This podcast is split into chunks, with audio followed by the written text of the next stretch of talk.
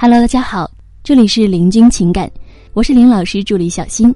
如果您有情感问题，可以加我们老师微信：八七三零九五幺二九，八七三零九五幺二九。最近有学员问咱们老师，他说：“老师啊，分开两个月的人又回来找你，说自己境况不好，找不到人说话。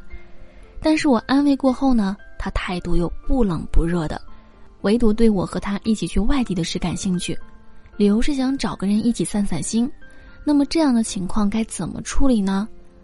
我觉得我还是很喜欢他，我想或许是我对他吸引力不够吧，所以想妥协他的要求，给彼此一个相处的机会，增加吸引。嗯，但是又害怕遇上渣男。嗯，我们之前相处过，认识五个月，他也没对我动手动脚的，又觉得他不像是渣男吧。我想或许真的是想散散心，我想找他谈一谈，把事说开，但是又觉得。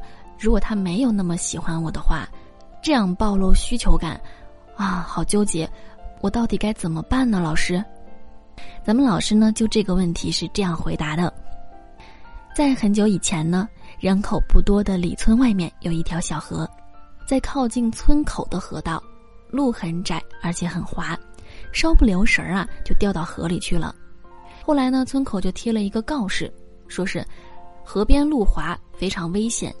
如需打水，请往上游走一公里。那么呢，大部分看到的人都按照告示的指引往上游去打水了，但是唯独有一个叫左四的人就是不听，非要在村口打水。刚开始打的几次水，由于非常小心，没有出事故，于是左四就想了：这也不危险嘛，我这不是也把水打来了，何必累死累活往上游去打水呢？于是。左思就开始变得有点飘了。有一次在打完水准备回家的时候，一不小心掉进了河里，被河水冲走了十个小时后，才被人发现倒在了五公里外的河岸上。你看啊，如果左思和大家一样，不去冒这个险，那么呢，他就不会遇害了，对不对？既然不冒险就容易出事，那你为何却想着去冒险呢？他对和你去外地这件事情很感兴趣，如果你也有想法，那么其实这就是在冒险，因为你们去外地的话呢，一定会涉及到一个问题，就是你们在外地是要开一个房间还是开两个房间啊？如果他强行表白，你敢不敢拒绝他？万一说他被拒绝以后恼羞成怒，然后做出了绑架伤害你的事情，这怎么办呢？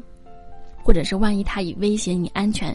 逼迫你发生关系，那那个时候又该怎么办呢？毕竟呢，我们说，外面呢人生地不熟的，你到时候真有个啥事儿啊，你都找不到人帮忙。真的，他就是因为你的无依无靠，所以才敢对你做出这些事情。所以呢，我们说啊，这个就是一个相当大的冒险。嗯，所以说劝你还是不要去冒这个险比较好。因为我们说啊，当男人真心喜欢一个女生的时候，我们是一定会想办法给她安全感的，让她在熟悉的城市里面约会。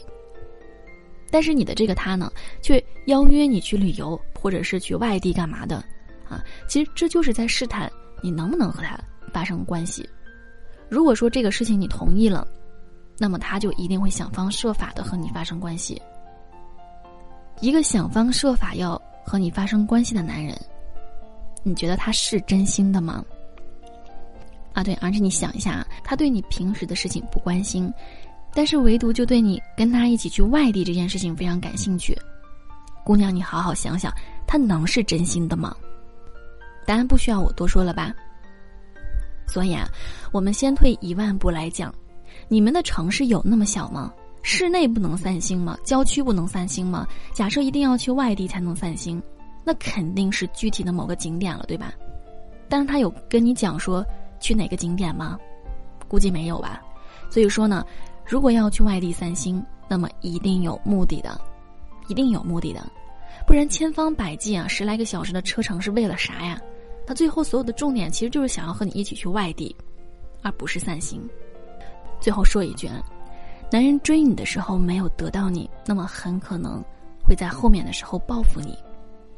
男人的想法是：啊，你让我追了那么久，花了那么多的时间、精力和金钱，然后最后一点收获都没有，不行，我一定要把他留着，偶尔去撩一下，万一哪天有机会了，我一定要和他发生关系之后甩了他。很多男人真的是会有这样的一种心理的。那么我们说啊，想判断一个男人是否有报复心态，其实也简单。他一定不会像以前那么为你付出了，而且他只会往这个发生关系这个方向去引你，对其他的事情会表现得很冷漠，会一概不关心。很明显啊，这个男人他就是这样的行为。所以说呢，老师建议不要去冒这个险。好了，以上就是我们老师对于这个问题的解答。